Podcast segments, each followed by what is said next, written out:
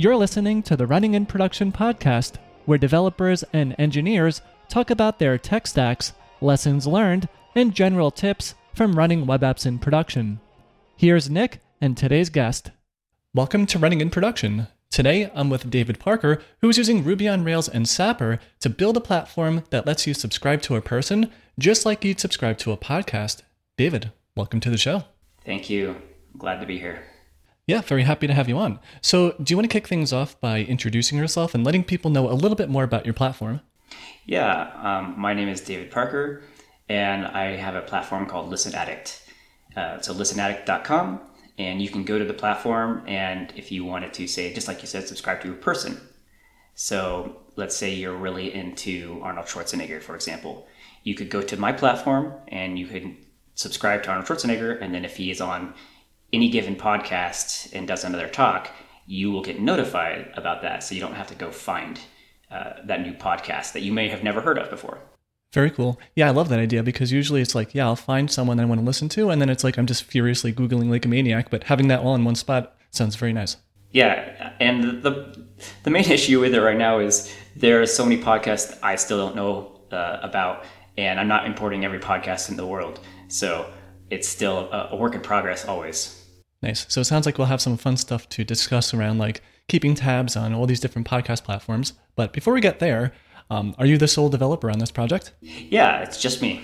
Cool. So how long did it take you to go from just like an empty folder to shipping an MVP? Uh, I started. So this was my COVID project last year. Um, I started it. I think my first commit. I should have written this down. I believe was the end of May, and I put it into production live the first week in November. Okay, so like six months or so? Just short of six months, yeah. Okay. Were you working on that full time or is this like nights and weekends type of thing? So it was nights and weekends. Uh, have a full time job and had a full time job last year. And so that would take up most of my time. I also have a family. So balancing it out with family duties is the other part of it. yeah, for sure. Now, before we jump into the tech components here, do you want to share like any type of traffic numbers that might make sense? Like, you know, how many uh, people you have on the platform or number of podcasts or whatever? So I only at about 100 podcasts imported. It roughly ends up, um, actually, I didn't bring this up, so I'm going to look it up live. Apologize. Yeah. The uh, I have 24,600 talks imported and 12,700 people um, within those talks. I try to make sure that what I'm importing is mostly interview based podcasts. So that's, like I said, the issue is making sure I'm not just importing everything um, generically. It serves, uh, I had 4,200 uniques in the last 30 days uh, with 770,000 total requests and 7 gigs of data served. Wow, very nice. Yeah, it's a lot of data. Yeah, I, I don't know why. hey, it's it's good data though because that means uh, people are viewing stuff. Yeah, it, it is. It's it's always surprising to me when I, I see those traffic numbers. Mm-hmm. So on the back end here, you know, you mentioned you are using Ruby on Rails. Do you want to give us uh, the rundown on what motivated you to use that? Yeah, so I'll give you just kind of the, the overall architecture first. Um, I'm using Ruby on Rails uh, API only for the back end. It's hosted on Heroku and using Postgres. And on the front end, I'm using, as you mentioned earlier, Sapper, which is a framework for Svelte. Um, so if you're familiar with React or Vue, it's it's something similar but slightly different. Um, I can go into that details later too. What motivated me to use Ruby on Rails is I've used it for a, a decade. it's, it's so fast for me to get started and so easy to just use to make APIs. It was hard for me not to use that as my backend service. And I was already going to be learning Svelte from scratch. That was kind of the scratching the itch for the COVID project, which is learning Svelte. So I didn't want to be learning a new backend simultaneously while learning a new front end. Yeah, that totally makes sense. And yeah, isn't it so nice when you just lean on, you know, 10 years of experience worth of code? Like you can really get something up and running so quick. Yes, for sure. I, I, in fact, you know, I, have very deep knowledge of Postgres as well. So it was super quick for me to do that backend. And really, the hardest part for this platform for me was learning and writing some algorithms to extract people's names from podcast descriptions and titles. So getting some algorithms written it's probably the more complex part. Hmm. Yeah, we can definitely dive into that a little bit. Uh, but on the Rails side, uh, do you want to go over maybe some components of Rails that you're using in this application? Like, are you happen to using uh, like Action Cable or anything else? No, because I don't have any kind of uh, front end need for that right now um, with WebSockets and whatnot. It's basically a nice interface for me to dig into um, the active record. Excuse me. Basically, like I said, I'm I generally write my queries first in general SQL, and then I convert that into active record, um, and then that helps me kind of inform what I want on the front end. And I kind of bounce back and forth a lot between front end and back end to make sure I'm building the right APIs out. I've played with GraphQL um, in the past. I haven't used it professionally, uh, but I generally build my tooling to be kind of similar to that. So it's kind of a REST interface, but I have different serializers to extract out the exact data that I need. And I really try to optimize my queries for speed.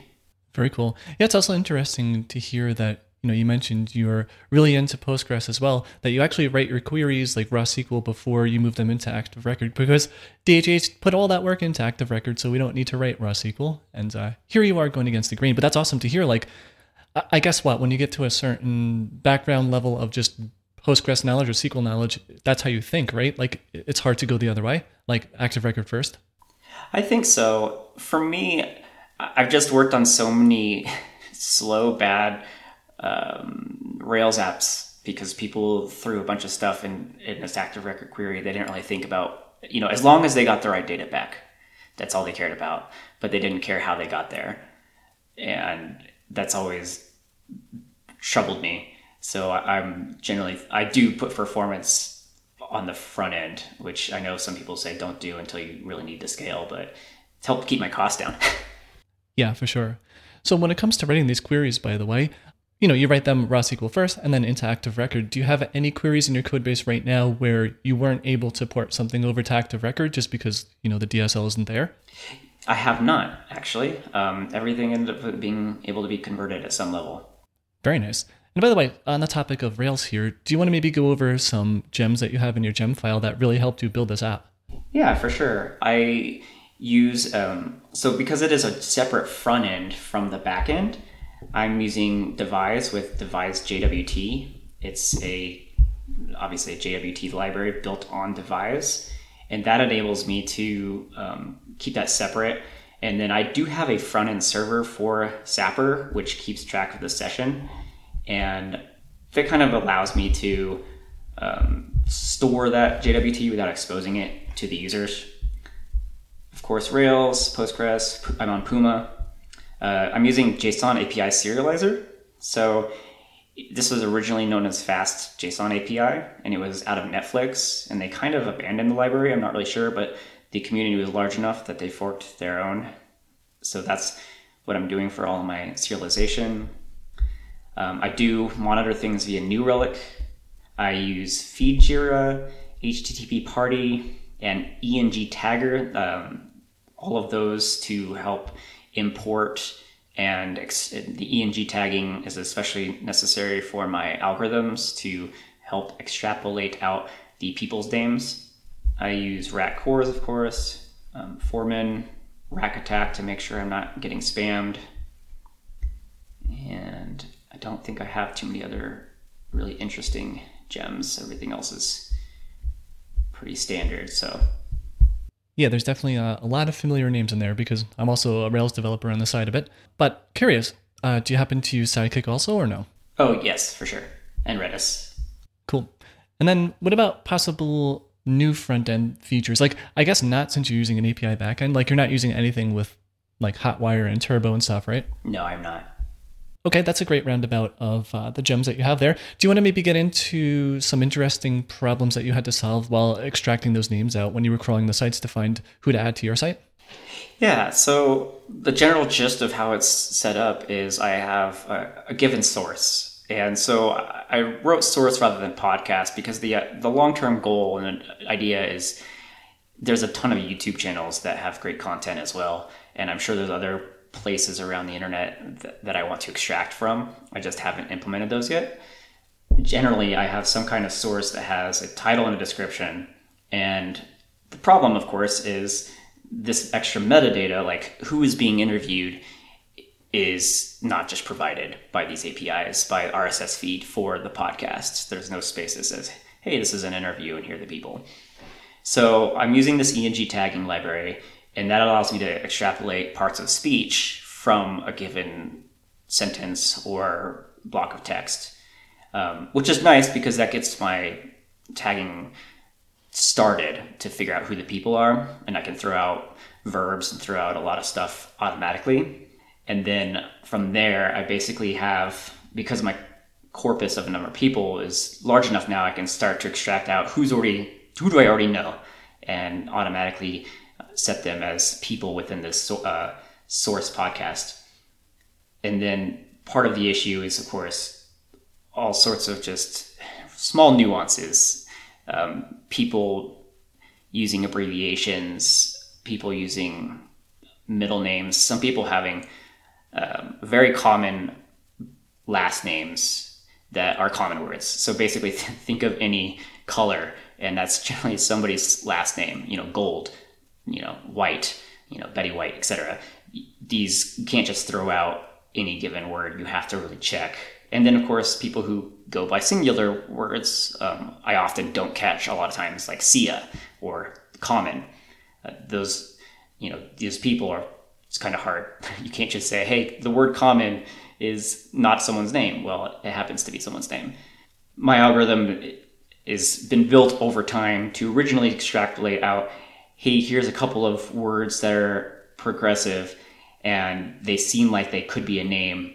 So I do have a list of stop words as well that I throw out in addition to checking existing names. And then this all gets put into a queue, and I have a, a moderator dashboard in Listen Addict that I just double check once a day. And I want to say that my algorithm is about uh, 93% accurate. Um, so I do have some false positives in there now and then. I don't get a lot of false negatives, which is good. So Nice. Yeah, I was just about to ask you, like, what's the hit rate on that? But 93% is really good. It, yeah, sure. I wanted to, I wanted to get to 98, but I don't think I'll ever get there.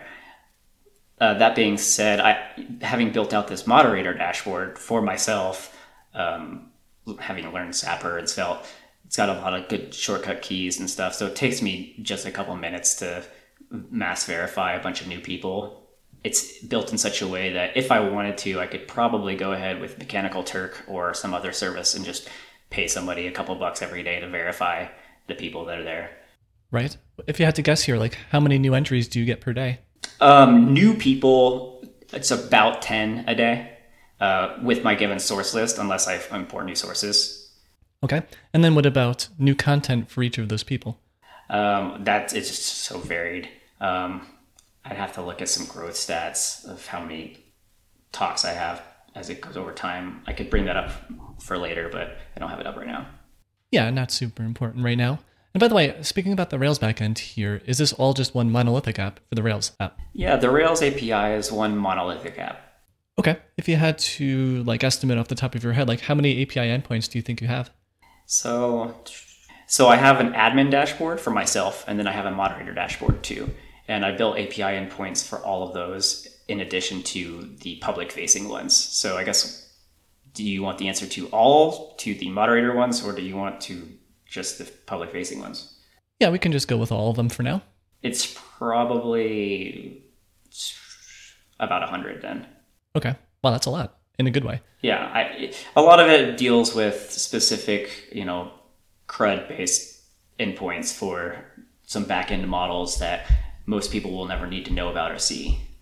Right. And by the way, that moderator dashboard that you've built on the back end, the private one, did you find yourself spending a lot of time building that versus, uh, you know, building features that your users would see? Like, how did you find a good balance between that? So I, I built the admin dashboard first and extracted out the moderator dashboard from that. So that technically didn't take a lot of time. I built the ad the admin dashboard did take a fair amount of time. I would probably say maybe it was probably a good twenty percent of my backend or like actual time developing. Right. Yeah, it's always a tricky balance, right? Between should I improve the admin backend or should I improve the main site? I always find myself struggling with that. I, I struggle with that a lot, and I struggle with, of course, just you know algorithmic improvements. You know, where does that lie? Because that, you know, yes, I'm at a point now where it only takes me a couple minutes to moderate things, but I would love to find and import another hundred podcasts as sources and have it be done quickly that takes a lot more time as adding new sources because every time I add a new source, there's generally a new corpus around some you know stop words that I need to add that I've never thought of or something it just doesn't pick up. Right. And when it comes to the number of sources that you have, do you have that number handy? Uh, yeah, I looked it up uh, exactly. It's 92 or 90, 90, 94, excuse me. Getting really close to that 100 point. Yeah. So what does that involve though to bring in a new source? Are you like manually going out there and discovering these sites or do you have like some way to get notified if new ones pop up? So I've had a, a few, I think my Twitter followership for Listen Addict specifically is like three. I've had a random guy who was like ping me. He's like, hey, you need to add these sources. And um, so I've had that kind of contact. I've had a couple people email me randomly and be like, hey, will you add this? Of course, you know, I'm like, oh, I don't know where these people are hearing from me. I just kind of post randomly. I haven't done a ton of marketing. Um, and then generally it's me finding out or doing a little research of like, what is the best pod, you know, what is the best podcast interview list, you know, and I just go through and kind of look at each podcast RSS feed and see, would this be a good fit? I also have about a a good 50 probably in my queue that I just need to get to and I haven't gotten to the, the issue that I found with a lot of them, and this is a, a big struggle with my algorithm and struggle with I don't know how to proceed with, is I will get some podcasts that may have be an interview based podcast. The one that was recommended on Twitter, one of the two that the guy mentioned was a great one. It had 300 talks or so that are all interviews, uh, but none of the names of the interviewees were in the title. They were all in the description, and they were commonly mixed with other people's names who weren't in the interview. So it might be, you know, today we talked to James Brown about Arnold Schwarzenegger, you know, and so that's really a hard problem to solve because I don't know who is the interviewee in that instance. Yeah, that seems like it would be very tricky. Now, this algorithm that you've built up over the last uh, almost a year at this point, I guess it's now May 2021 how much time do you go in there and tweak that code versus like developing other features at this point? Any t- like I said, anytime I add a new source, I'll at least add the stop words, and then, you know, depending on how many interviews it has, I may pick up a couple new words every time. Um, any given day that I get the ten new ones with that ninety three percent, uh, that other seven percent is generally generally due to a stop word that I just hadn't thought of uh, or something that may be a proper noun, but it's like a business name. So I just need to, and it, adds that, appends that business name or prepends it to somebody's name, which is generally some things that it's like, oh, I didn't catch that. So I'll do that uh, a couple times a week, but that that's just adding the stop words. In terms of keeping keeping the overall arching algorithm changes, it's mostly set in stone. I there's some longer term big picture things I want to change on it that I need to take the time to, to really refactor and do, but it hasn't been a priority. Like you said, you know, front end stuff for the users and a few other moderator things that I'd like to add before I can or should pass it off to Mechanical Turk have kind of been more priority. Right. And for like figuring out those stop words and breaking up just, you know, chunks of text, do you use like an, a specific NLP library or do you happen to even use like Postgres' full text search to help with it, with this or no? Um, so right now I'm just using the ENG tagging library.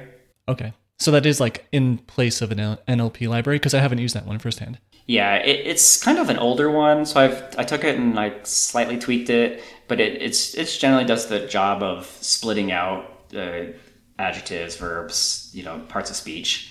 So I, I do I use that as the main thing. Uh, some of the NLP libraries, the better ones that I kind of wanted to use or looked into, I think were either Python or Java, and I didn't really want to take the time to build out a separate service um, to call into those. So for the in this for this you know kind of simple app, I didn't really need to do that, but I, I could I could bust out my NLP book from school, but that would be another thing. yeah, bigger fish to fry, maybe, because that sounds like uh, would be a lot of low level work to recreate all of that from scratch. Now, okay, so this Rails app, uh, it is a monolithic app sitting in its own code repo. But when it comes to the front end, is that also in the same repo, or do you have that broken up? That's broken up into its own app. Okay. Do you want to first get into maybe the reasons why you chose to create an API backend versus going with just you know ERB templates or whatever? Yeah. So, like I mentioned before, I, I wanted to learn Svelte was just priority number one, and it Svelte proper you could definitely just you know add it to an individual ERB template and kind of spruce things up here and there if I wanted to. But I kind of wanted to go all in and see what it was like because my, my day job is just a, monolithic Rails app and front end to back end, and it has Angular on the front end beyond that. But um, so I, I, wanted to uh, try to, to do it this separated way, and I didn't want to get into hey, this is a microservices. You know, I got to split this out into ten different small APIs, and here's my auth service, and here's my talk service, and whatever um, search service. I just wanted a monolith, and then how does that work using you know JWTs to have this front end. I also have played with and made a couple of Flutter apps. So my longer term intention is to build a mobile app that uses the same Rails backend, of course, but then it's also its own third separate repo. Okay. And by the way, just for me and listeners out there, do you want to give us a uh, the TLDR on what Svelte actually is? Because I know very little about it. I know it's something for like building UIs or something like that, but that's basically all I know. Okay, so the super short version, and I hope I don't uh, ruin this for people, is that Svelte it's, it's a front end framework. So kind of think like I said, Re- React or Vue or Angular, something like that. But the main difference is it's compiled, and so there's no virtual DOM. Uh, it's so basically it takes your JavaScript and it compiles it into a built product to make sure that your ultimate end result that you've deployed is tiny, like super tiny, and and and fast. Okay, so when it comes to writing this JavaScript, I guess ultimately in the end, is this similar to like how Alpine works, where you kind of just mostly writing it in line with your HTML, or do you have it broken out into different files? So it's it's the singular file. It'd be like a Svelte file, and it's you have three sections. You have your script section, you have your HTML, and it has its own templating language. And then you have your styles.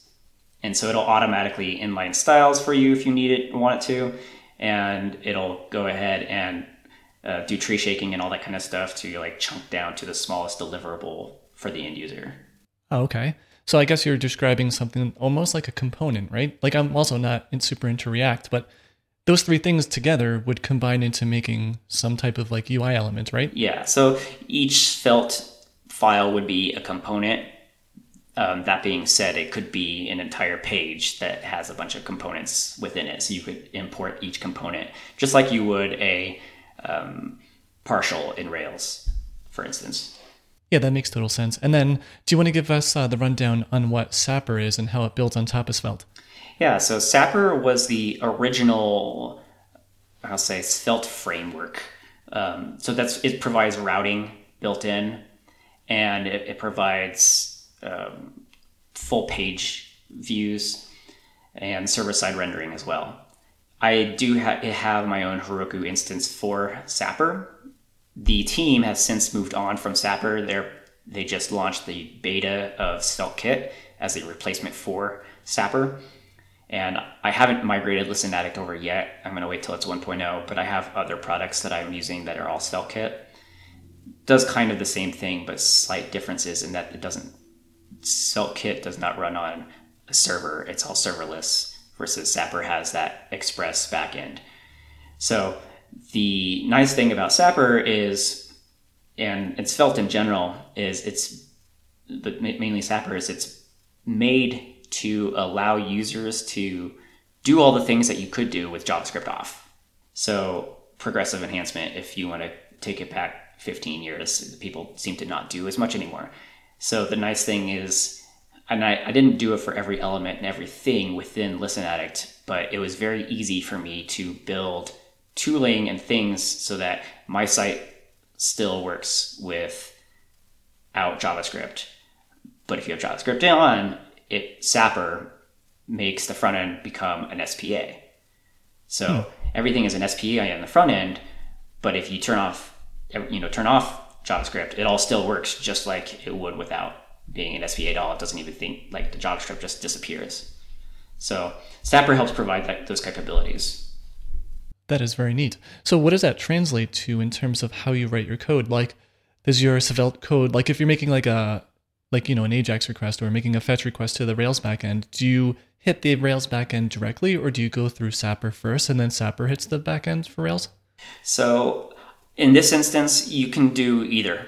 I, am actually doing both. I'm doing the hitting the Sapper endpoint, which hits the Rails API endpoint when JavaScript is off Otherwise, I'm going directly from Rail uh, from the front end to the back end and not going through that middle layer. The main issue with that, of course, is if you wanted to build out um, something you know singular. Now I've, I have all these extra API endpoints that I don't necessarily need. right. It is kind of a neat architecture though, because now it's like your front end is totally, totally separate from the Rails backend. It's like you have your own intermediary API in between, sort of. Yeah, and, and it seems to me anyway to work really well. Right. And when it comes to managing um, assets with Sapper, uh, do you happen to still use like something like Webpack to bundle up your CSS and maybe the JavaScript that Svelte produces in the end, if it even does that? Yeah. So, and I'll kind of jump back and forth a little bit here with Sapper and SvelteKit, just because that transition is coming and it's something I'm working on currently. Um, so Sapper does use Webpack or Rollup it's one of the two, just depending on what you choose. I chose to use Webpack because that's what I knew, so it's easy for me to get into. Uh, SvelteKit has switched to ESBuild, which is the most amazing thing ever. Um, and well, Vite, and Vite is built on ESBuild. Um, and then that uses, I believe, Rollup for production, though. Okay. Yeah, some of that stuff I'm not 100% on, but I know there's a big movement now to go through what are, what are those called, like ESM modules or whatever, like basically Snowpack and Trends. That's, that's exactly right. Vite, Snowpack. Um, so they're using ESBuild, and ESBuild is with ESM modules. And the, difference being between that and Rollup and Webpack is, of course, those are built in JavaScript, but ESBuild is built in Go, and it's an order of magnitude faster. So when I save something on Listen Addict and I work on the front end, it might take a few seconds for it to pick that change up um, when I refresh um, when I'm uh, working on the newer stuff, it happens instantaneously. It's less than 50 milliseconds. Nice. Yeah, come to think of it, I do remember ES Build. They had a chart where it was like the Webpack version took like 72 seconds and the ES Build one was like two seconds. Like, you know, it was some crazy difference. Yeah, so I'm really looking forward to converting Listen Addict, but their API is changing too fast on SvelteKit for me to even take any time to start yet. Right. So by the way, like how many lines of code do you think you have on the front end versus the back end, just roughly? So I have 310 files about on the back end, uh, and it's 11,600 lines uh, between uh, Ruby files and or yeah Ruby and ERB. Uh, the only ERB I do have on the back end is all of my e- emails still go out through the Rails API, and then on the front end I have 1,100 uh, lines of Svelte and then another 4,000 lines of uh, JavaScript. And that's about 240 files between the two. Okay. And does that include tests too, as well, for both of them? So I don't have any front end tests because I didn't take the time to do it, and I probably should. Um, but that does include tests on the back end. Yes. Yeah, front end tests is always hard, right, end to end, because there's so many little variations of like, well, there's Chrome and Firefox and like 10 different versions of everything. Yeah, and to be perfectly honest, I'm just not great at front end tests. uh, especially when I'm changing UI things around and I'm still trying to figure out what is the best anyway, and I'm not really pleased with this, and I move that button over, and then I, I rename something, and then suddenly my tests are all breaking. And Yeah, it's even a little painful for backend tests too. Like if you're, you know, doing like a controller test, looking to make sure, I don't know, like you have some alert with a specific sentence in it. Like even that, it's like you change that sentence around, suddenly like your tests start to break. So this is something that I I kind of lean on, which is I I prefer not 100% tests. Um, I do have pretty solid code coverage for everything that I feel like is business essential. And so those kind of things I generally don't test. If it says, you know, saved successfully and I changed it to saved 100%, I don't test for that. So right. I, those are the kinds of tests that I'm like, I, it's not important to me. It's, it's nice to know that it's there, period. And I maybe that is something I should test for sometimes, but in general, like certain messaging and uh, I don't test for it, but I make sure, hey, this ID is set and this title has been updated and this you know description has been updated. Yeah, that makes sense. And maybe for the alert one, it's like, well, just make sure the alerts are there. Who cares what it says? Just, you know, if it's there, it's probably right. Yeah. By the way, speaking of like core functionality, uh, I didn't really go over your site too much before the show, but do you have uh, pricing set up? Like, is there payments on the back end or no? So I, I know there's not, and it's a free service at the moment, and I don't have ads. So it's just me paying for it. Uh, we can go into that first, and then I can talk about more about pricing if you want. Sure. I think before we get there, though, just one thing, by the way, when it comes to hosting all of these episodes that people are involved with, are you just linking to other platforms where that show is, or do you actually pull in uh, the media resource, whether it's like, you know, an MP3 or a video file? So I'm not uploading the MP3. I'm not downloading and then re-uploading the MP3s to like my own S3 bucket right now. Um, I'm just linking to the what whatever the source from the RSS file has said it is. Okay, that makes sense. I, I, I thought about doing it and I chose not to do it, and I don't necessarily regret it because my S3 costs are negligible. That being said, you know, one of the earlier podcasts I had in my system was Joe Rogan, and he had a nice public RSS feed. Well, the nice thing was I already had this downloaded and cached to my database. Um, if you look at his RSS feed now, it's not, it doesn't exist basically. He got rid of it all. And that's because he went to Spotify exclusive. And so it's a shame because I can't host those files. But then again, I'm sure if I hosted them, I might get notified by Spotify or something that said you can't. But it, it's one. It's a kind of a shame because in my platform now, you can go to the Joe Rogan podcast that I episodes that I have, um, but now I, am just linking to Spotify um, rather than having an in-place player because on all the episodes on everything you can listen to it on my site and it's streaming from these other servers but for those particular episodes, because he's Spotify only, uh, I can't do that. So I have to link. Right. Yeah, it's a tricky balance because I think there are even a lot of podcast platforms out there where they don't even locally copy your MP3s from your site. They just pull it in directly from you, kind of. I know Spotify is different. They pull it in and have their own copy, but a lot of other ones, I think they just take it straight from you. So not having a full copy maybe isn't bad, but I could see that also being probably uh, a fun problem to have in terms of cost, right? Like what happens when you have 40,000 MP3s that you need to pay for to host? Yeah. And, and then, of course, that traffic too. So, mm-hmm. yeah, it's probably the big one. Storage MS3 is not too bad. So, you mentioned uh, before you are using Sidekiq. Do you want to go over some stuff that you might be running through background jobs besides things like, you know, transactional emails? So, transactional emails, as you mentioned, uh, 100%. And then the only real thing is uh, a couple times a day, I will ping all of my RSS feeds from the podcasts and then check if they have new ones and then process those if necessary. Nice. So does that end up being a fairly like CPU intensive task? Like, do you notice the load going up for a couple minutes when it needs to run through all them? Yes, for sure. Okay, because you did mention you are in Heroku there. Do you just continue to run the same number of dynos throughout the day then, even while that's happening? Yeah, it, because it's on the worker instance, uh, it, it's never enough to make the worker instance so much that I can't, um, it can't keep up. Yeah, I definitely want to get into that in terms of like your Heroku setup. But I'm kind of curious, what does this all look like for you in development? So do you have everything running in Docker or do you just have it all like set up straight on your dev box?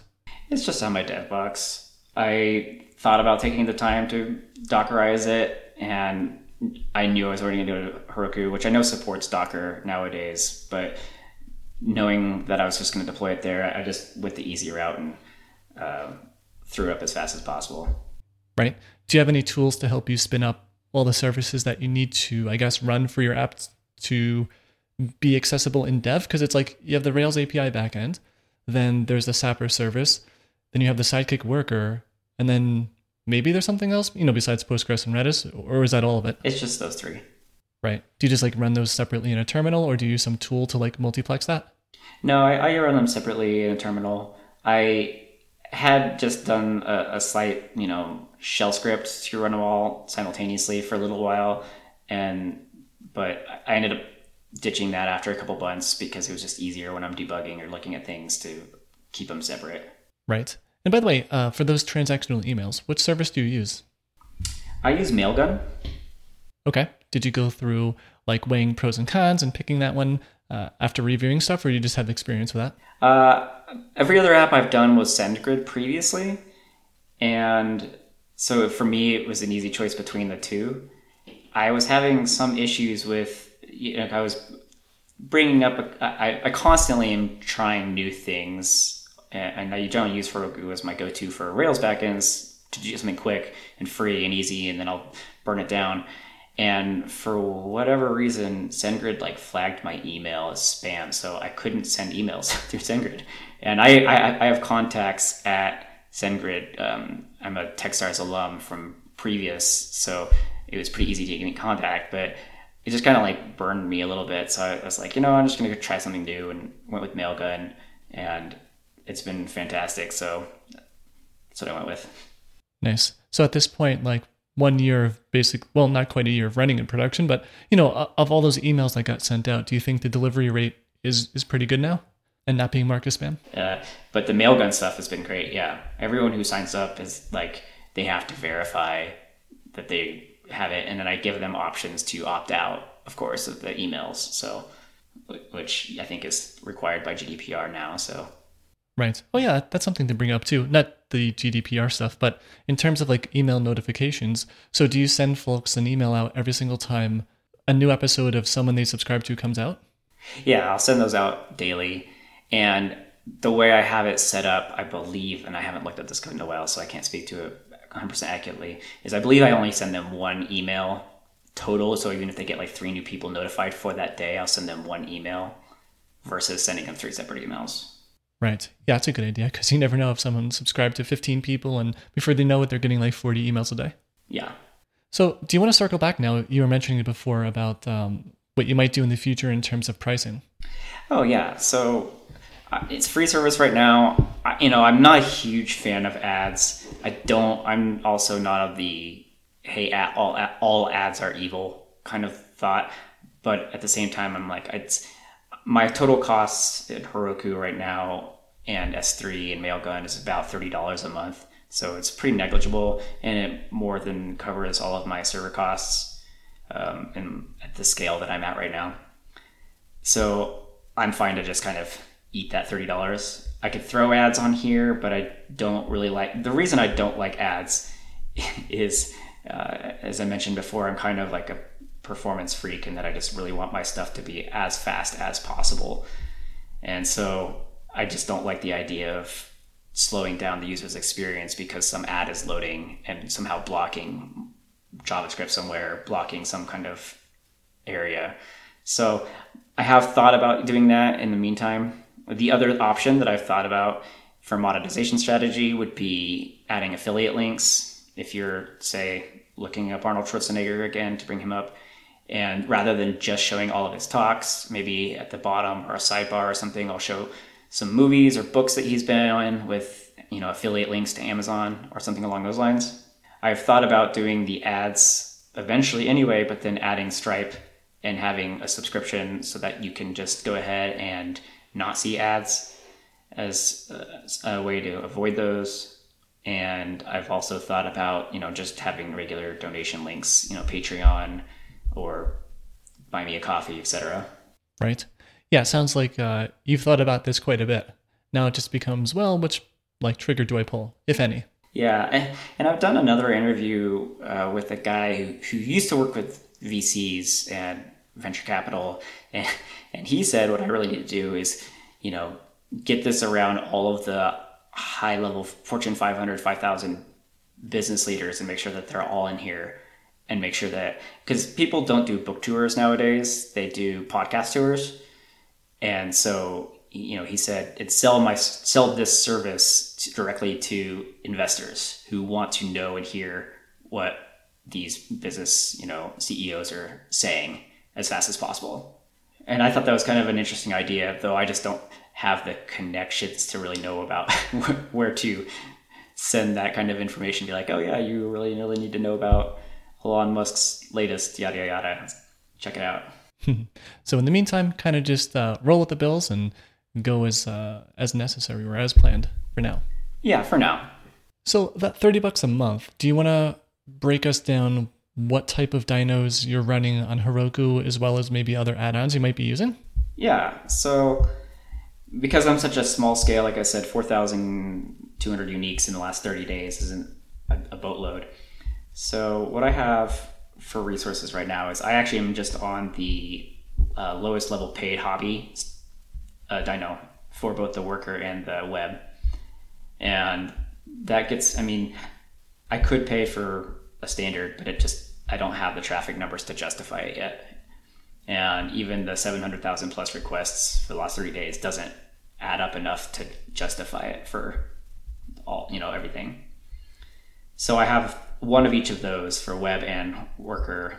And then on the front end, I have another um, web uh, at that same level. And then, right. So that's for Sapper. And then, yeah, for Sapper. And then I have the uh, the basic Postgres uh, level that is paid, the first one of those. And that's really it in terms of paid stuff. I have a, uh, a few other add-ons on Heroku that I use. I'm just not paying for any of them right now. Um, Honeybadger, which is probably one of my favorite. Um, Logentries, also one of my favorite. New Relic, which I use New Relic at work, and the paid version is just so much better. I have the free version on my app, which is fine, but the paid one is really nice, and I kind of miss some of those capabilities, but I'm not willing. To, I don't need to pay for that yet. Like I said, I'm not at scale enough to justify it.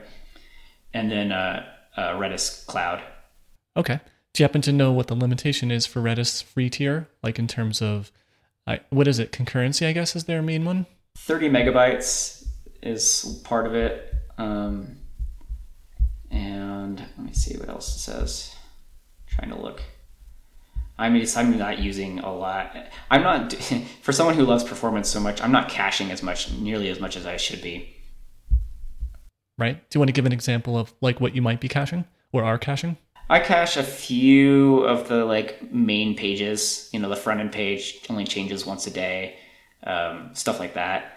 Um, but I should probably be caching a lot more. You know, database queries on the query level you know, when people are doing searches, I get weird, obscure searches, and I'm like, oh, I'm really surprised someone would type that in, but they did, and I should probably cache that. So when it comes for caching, you know, some of those pages, do you use a specific gem for that, or are you just using just the constructs built in by Rails? The built-in Rails stuff. Okay. And by the way, those search terms that people are searching and they're not like finding stuff, do you ever use that kind of as like a way for you to maybe add some new stuff because it's like, oh, they're looking for this, but I don't have that? yes and no um, because I know and, and some of these may be bots. I don't know because some of them are just really random, and then some are like names that I've never heard of. But then I go in Google and it's like, oh, this person was on a podcast recently. So those that those are the ones that I definitely go back and look up. Right, those people are probably uh, just searching for their own name. If it's just like they've done one or two shows, could be.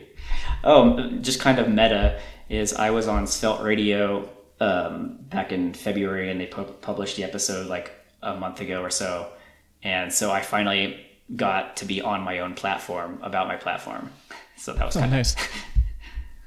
That's pretty fun. So going back to what you said before about, you know, you really like to optimize for performance. Does that also mean that you might not be using any type of like Google Analytics type of stuff because you just don't want those little snippets of JavaScript slowing your site down? I do have Google Analytics on here, but it is behind a tiny, you know, cookie banner. Um, so my my analytics traffic, which is is like very small. It's very interesting how many people either ignore that, and I have it off by default, of course, and so it doesn't even get loaded unless people accept it. And uh, it's it's amazing to me to see the difference in like if I'm looking at Heroku or Cloudflare um, numbers versus analytics numbers. Right. How big of a difference are we talking here? Uh, it's like uh, easily 50 to 100x. Oh wow. Yeah, it's a big difference. So you mentioned Cloudflare. Then do you have that sitting in front of all of this? I do. Yeah. Did you I'm, I'm, look into? I'm a huge fan. Fan. Yeah. What makes you happy to use them? And I'm not like grilling you on using them. I I think they're a good service as well. But I'm just curious. Oh, uh, I mean, so my work we use uh, CloudFront with AWS, and it's just a lot nicer UI and provides a lot of really simple options, in my opinion, for um, doing all things cache and all things at scale. Right. Yeah. Isn't their uh, their analytics are pretty cool because it's like you just get them server side. Yeah, exactly. Definitely is nice. So now, do you want to talk a little bit maybe about what your deployment looks like? Like, do you just deploy straight to Heroku from your dev box, or do you push this up to GitHub or GitLab or somewhere else first? I'm doing the old push to the staging server. So I have a pipeline set up on Heroku. So I have a staging uh, back end and a staging front end. So I will push to each of those uh, independently, of course, because they're two different apps. And then once I've cleared that, I'll just use the upgrade button within Heroku to upgrade it to production.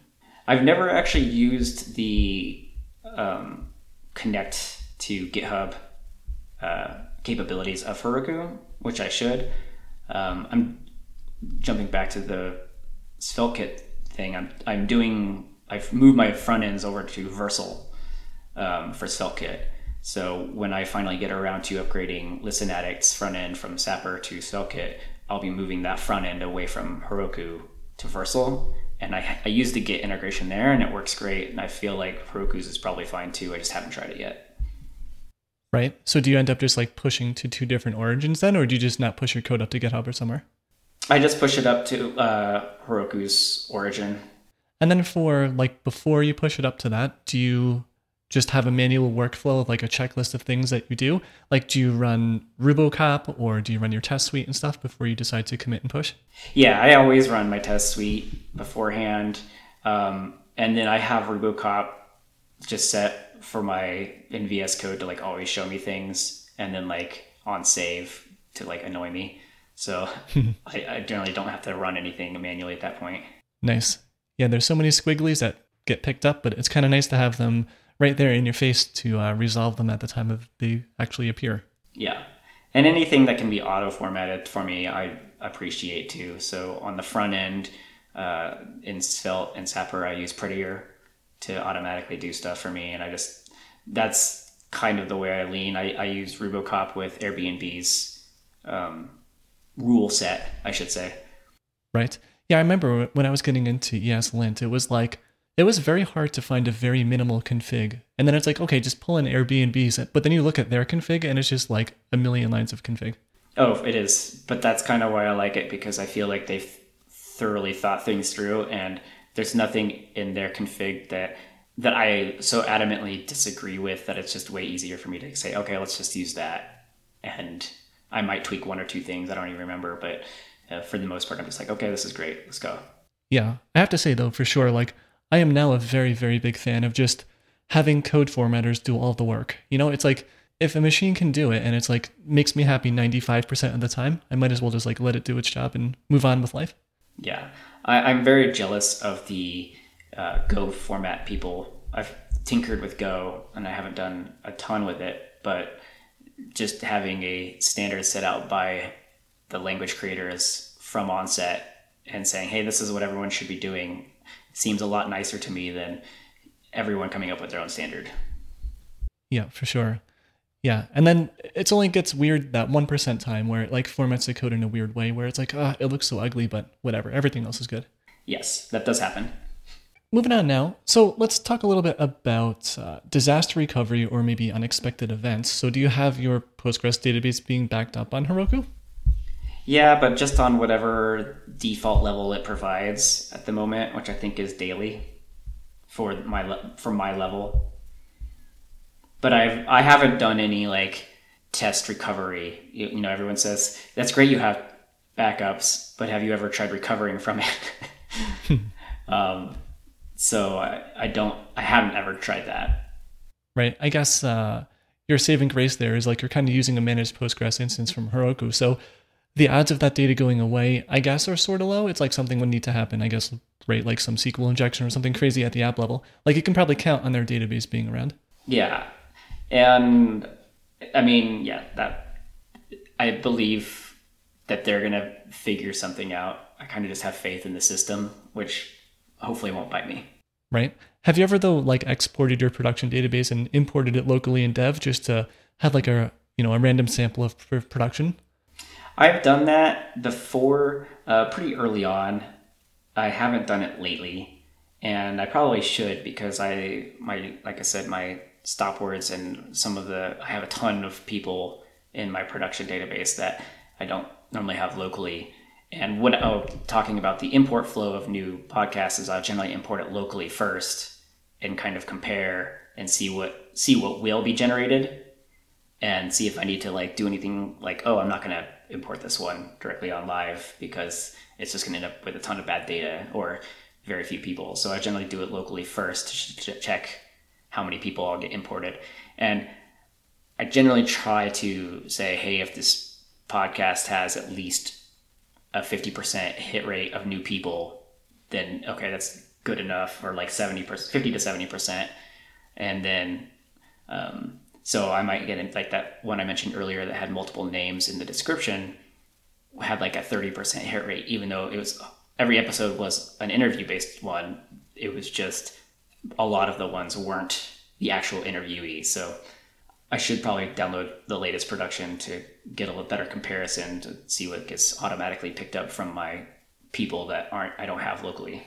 Right. When you set up a new person in production, like on the live site, do you have something in your admin backend to toggle that person from being visible or not?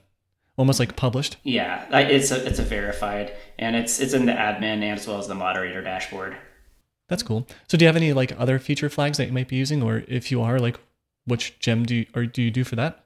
I don't. Um, I have a features uh, table that I kind of enable for myself, um, but I don't do enough changes, and I kind of move too fast.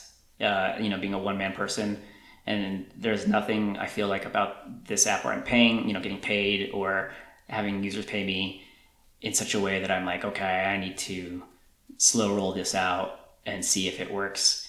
Um, on the flip side of that, there were a couple of gems I was investigating, and I don't remember them offhand to do more A/B testing, and that's a little something more I'd be interested in. Um, my main issue with that is integrating that into the Svelte front end is something I haven't done before, but we've I've done a fair amount of A/B testing in the past, and I do think that that's probably something I should do. Right. Do you want to give an example of what you might decide to A/B test if you were to implement that?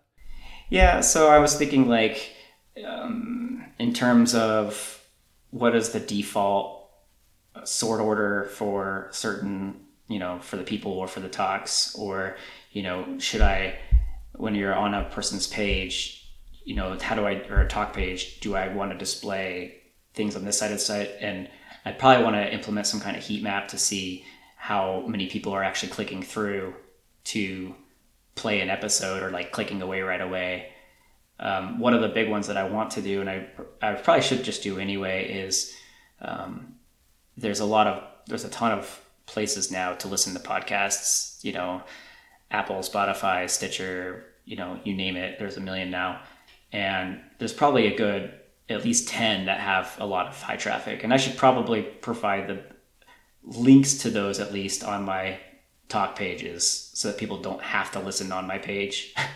um, maybe they just found it through my site, but then at least give them the ability to quickly get to the app that they want to be on rather than trying to force them to stay around on mine. Right. Yeah, I know exactly what you mean. Because even on this podcast, runninginproduction.com, it's like I have my own audio player there, but I also have, you know, six or seven buttons on top where folks can go and listen to it on, you know, Overcast or iTunes or Spotify or wherever. Exactly. And I think that I should probably that's that's something I would want to A/B test is like are people using these and clicking away and is it okay versus sticking around. Right. So, by the way, on the topic of like disasters, though, we didn't really get a chance to talk about uh, monitoring or a system, you know, just ensuring that the site is up. Do you have any external sites hitting your site on, you know, a regular interval, maybe every five minutes, and it kind of just reports to you through email if it happens to be down? I had used Pingdom in the past, and I don't. I, I just the main thing I use now is Logentries notifies me if anything is down. So I kind of rely on Logentries to be to let me know that things are just going bad. And then of course Honey, Honeybadger didn't get notified of individual bugs. Um, that's the other thing is I've had one bug in the last 14 days, and it was just an app crash that was due to Heroku's own fault. If you go to like their status, Heroku status on Twitter, you can see this thing came up. So I try to make sure that the code is relatively bug free. So if something goes down, it's generally out of my hands. I haven't had any issues with you know anything. So it's oh, the Redis cloud went down, or Heroku went down, or that's really it. You know, AWS is down, so everyone is down. Yeah. Hopefully, uh, S3 will remain up because if that goes down, we're all in trouble. Yeah, exactly.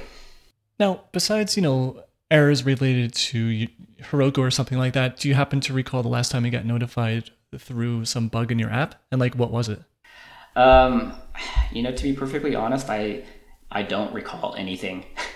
um, I, I it might have been something with search. Actually, it was something with search. Somebody was searching some weird. Uh, Unicode or UTF-8 something that my app was not converting properly, and I don't I don't recall if that was a Rails bug um, or if it was something within my app, but I ended up just modifying. I believe I ended up some like Russian character, I believe. Um, I ended up modifying it to either reject those or do something else to just kind of like this is not important to me. right yeah, always uh, need to be careful with those Russians, right? well, or, or just those UTF-8s and Unicodes. I'm just. And for listeners out there, I'm just joking, just joking. No, I, I there's a lot of really good smart Russians that, uh, yeah. So, by the way, I mean, before we sort of wrap this up, you know, you mentioned earlier in the show that you are pretty hardcore into Postgres, and I'm curious, do you happen to use that one add-on for Heroku? I think it's called like PG Extras, where it kind of gives you hints about your database, like where you may have performance issues, like you know index hit rates and other stuff like that. Uh, yeah, I've I've used PG experts or extras. Um, I don't use it often enough to look and say, hey, this is the indices that I should be having, um, etc. Though, I generally end up doing it myself manually. I'll jump into uh, I'll use PG admin and then I'll just go directly into the database and I'll kind of write my own queries to check that kind of stuff. Right. Do you want to go maybe into some examples of where folks might get themselves in trouble when it comes to, you know, either writing queries or forgetting to do certain indexes? Like, are there some like common pitfalls that people might uh, or should be aware of?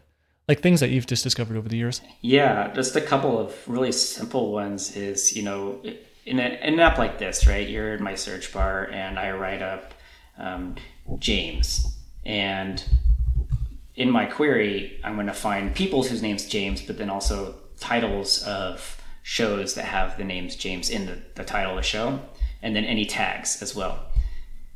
So, something that comes across very commonly that people will do is they'll just do wildcard searches for this kind of query um, on either direction, bidirectional searches.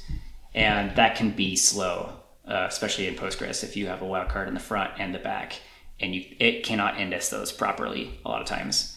So you know a very common couple of solutions for that.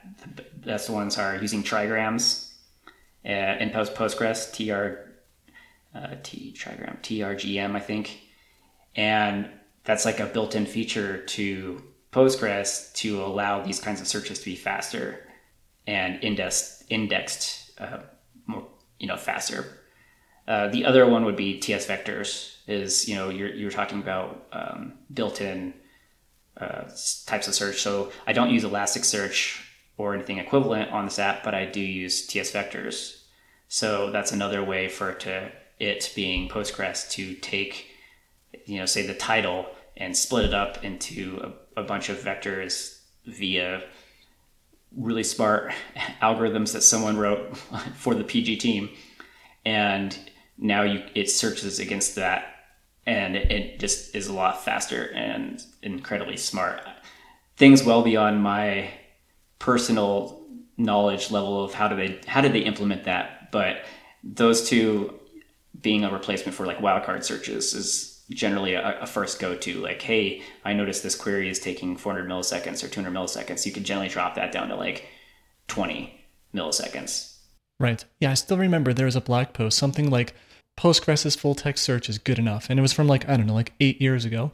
And like even today, like it's still good enough, if not better than that than back then. It's like, yeah, I find myself using it all the time.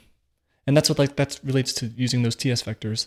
Those are probably the two quickest gotcha downfalls that I, I commonly see with general apps. And then with Rails apps, because Rails by default, you know, does select star, you know, if you have a super, super wide table and you only really need three attributes. I see that a lot of times. Not, of course, my app because I'm no, I'm just selecting those three columns, but in general, I see that often. People will just do an includes and load three different tables in and select everything from all three tables, or you know everything that's within the includes, and it just ends up being a lot more data than they need. Right. So, of all the tables that you have, like, what is your widest table? Um, don't know offhand. Because that's always a fun discussion too. It's because I don't want to get too deep into it for time here, but it's like when do you normalize versus denormalize? It's probably the talk table, uh, which represents an individual show, um, and it's not that wide. It's like 22 columns. Okay. Did you find yourself like mentally going through that to think like, well, you know, maybe these five columns should be in its own table, and I'll just you know, make a foreign key reference to that? Or like what goes through your mind to determine if you should do that or put it all into one table? So f- for me, in this instance, so specifically to the talk, so I have four columns for URL representations of this talk. I have a description URL, talk, text URL, audio URL, and a video URL. Well, I know for a matter of fact that audio and video URLs for sure, and maybe the other three or other two could and should be another table. Um, for example, if I have, we'll go back to Joe Rogan, he has his podcast. Here's the audio URL, but he might on his YouTube put up two or three clips to the video URL, and that might just be part of that interview. And I might want to put all of those on my in my system. Well, right now I can't. So that's the trade-off I have. Right now is it's a singular link with the singular source of that audio or video rather than hey i know this person might have put several clips up. And i did that for expediency's sake. You know i was under the original like build that hey i just want this out as quick as possible and i don't necessarily want to have another relationship here that i need to load in all of these urls when i can just throw the one main one here. Now, let's say if I got to a, a point of scale where I, I, was importing all of these additional sources, such as, like I said, the YouTube Jim uh, Joe Rogan with all of these other clips from a particular episode, then I might revisit it at that point and denormalize it.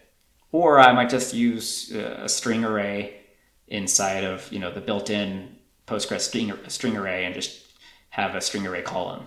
Yeah, I always find like I'm not super hardcore into database stuff, but like I find myself thinking about those things all the time because it's like, well, you know, if I use the string array, that's cool and, and it's going to be fast and easy to work with. But then it's like, well, what if I want to know like when I actually added that specific one? I, I don't have that context of like created at. Yeah, and I, I get into the issue with this with like Mongo and document stores in general. Is I, I've used JSON blobs within tables in Postgres and they are good for that. Hey, quick, okay, now I don't have a string array. I have this new JSON blob array of text URLs, but I've added created at as, as part of the JSON blob. So I, now I know when these were created, but it, and it still is within the talk table. Um, but at that point, to me, if, if you have established the schema, it's generally faster to make queries for these just using an RDS as a traditional RDS rather than hey let's throw everything in like a blob. Yeah, it's a very good point. Yeah, usually for stuff like that, it's like if I'm making like an API call to Stripe or something, I might dump the JSON blob into a JSONB uh, field, but then I'm just using that to have the data. You know, like I don't query it, but then I have actual columns for the things I care about or tend to display. That's exactly what I do or have done in, in other jobs. Because yeah, if I'm getting an API request and I'm gonna, I'll, I'll go ahead and throw my request and the response just so I have them. And if I need to reprocess that, say there was a, a bug that was thrown in the response, well, at least now I have the response and I can download it locally and rerun it and figure out what the bug was versus I don't have a clue what it is. And I think that's a fantastic use case for those fields. Yeah, for sure.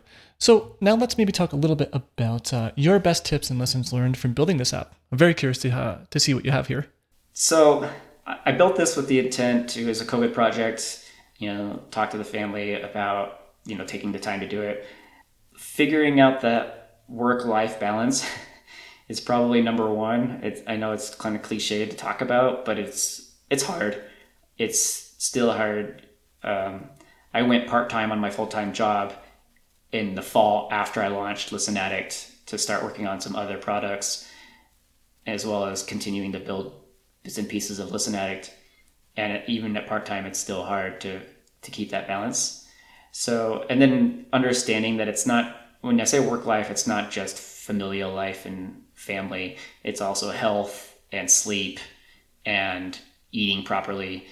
It's easy to. I, I haven't had burnout on this product and these products because I feel like I've kept a good balance there.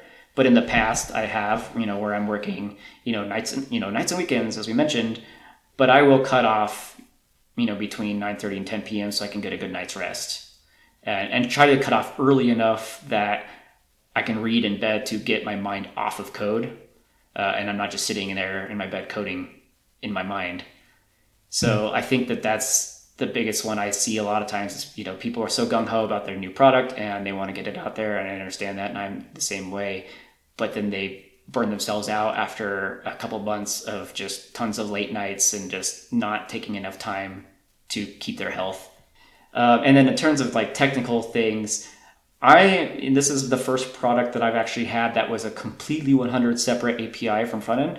I love it. It's fantastic. Um, if you haven't tried it before, I would recommend trying it. It might not work for you know every application or for your application, but if you never tried it before, it's you should try it. I think it's a, good way to go for a lot of applications. And um, I'm hoping to work on the Flutter app probably in the fall for Listen Addict. We'll see if that happens or not. But I like knowing that my API is already done and I can just easily uh, make my API calls and they're there. I don't have to go build a new thing for that or separate thing. So, with that said, then, do you think um, if you were to recreate your app today from scratch, then you'd still make the same design choice of going with the Rails backend as an API backend? I think I would. Of course, you know, I, I'm, I've looked at. Uh, have you heard of Gin framework for Golang? Yeah, a little uh, bit. okay, so I, have been looking and exploring that a little bit. Um, it's very bare bones, of course, compared to Rails. You know, doesn't have all the cool built-in stuff.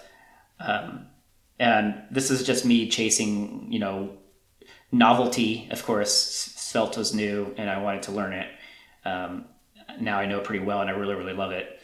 I don't want to just necessarily replace my backend Rails app, but I think it would be nice to maybe even think about.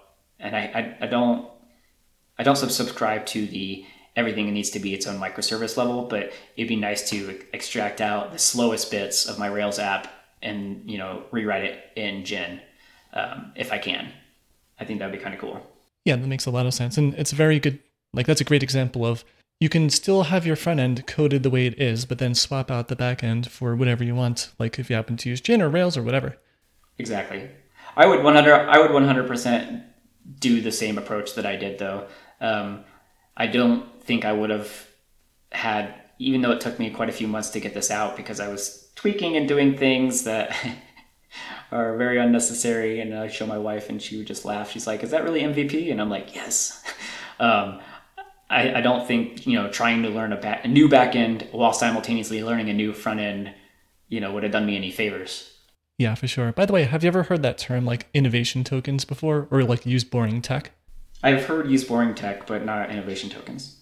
Okay, because they're like sort of related. But in that blog post about the boring tech, they bring up this thing like innovation tokens. And it's like, you know, you have permission to use something new for, you know, whatever application that you're building. But like you say, like, you know, trying to learn a, both a brand new backend and front end might be a little bit difficult, right? So it's like in your case here, maybe you use the, an innovation token or two to work with Sapper. You know, it's like you just choose one or two new things instead of trying to learn all the new things. That makes sense. I think part of the issue, you know, for me is I, I love learning a ton. And I have a YouTube channel where I like to teach programming things. And so I'm always trying to find that new novel thing but then of course balancing that out with and justifying to the family to be like hey i want to work on this thing and i i need to at some level you know bring in not a salary because i have the job right now but you know eventually it would be nice that this pays for itself. Yeah i'm the same way in that like i really do like learning new stuff but at the same time it's like well yeah it's a very dangerous topic for me to go down the route of like oh that's a new shiny thing because i know like i'll just not get obsessed with it, but I'll just continue looking for the new shiny when it's like, but there's like 10 other great things that you know, just use them. yeah. And, and, especially nowadays, um, I think that a lot of people are constantly chasing the new and it, it's, it's not necessarily a bad thing. I think that some people can and should do it and then they can come back to the rest of us and say, Hey, this is worth it or not. Um, that's kind of how I felt about Svelte. I, I'm, I'm 100% on board now. I, I don't think I want to do React again kind of thing, but it's still like very, you know, small, small, you know, ecosystem comparatively. Right. So before I wrap this up, uh, you know, you mentioned that you do have that YouTube channel. Do you want to share any links to your site, Twitter, YouTube channel, anything like that? Yeah, I'm at David W. Parker on Twitter, and programmingtil.com is my website that has all of my YouTube channel content on it. Um, and then I'll send you the channel as well for show notes, but directly. Those would be the main things. Wow, awesome. David, so thanks a lot for coming on the Running in Production podcast. It was really great having you on. Yeah, thank you. I really enjoyed being here, and uh, I'm really excited. I have not imported this podcast yet, which is silly of me. Um, so I'm going to go ahead and import it so that way I can um, have my second import on my own site. Nice. And on that note, to everyone listening, thanks for tuning in, and I'll see you in the next one. You've been listening to the Running in Production podcast. You can find a full archive of the show at runninginproduction.com. Also, don't forget to subscribe using your favorite podcast player or leave a review if you like the show.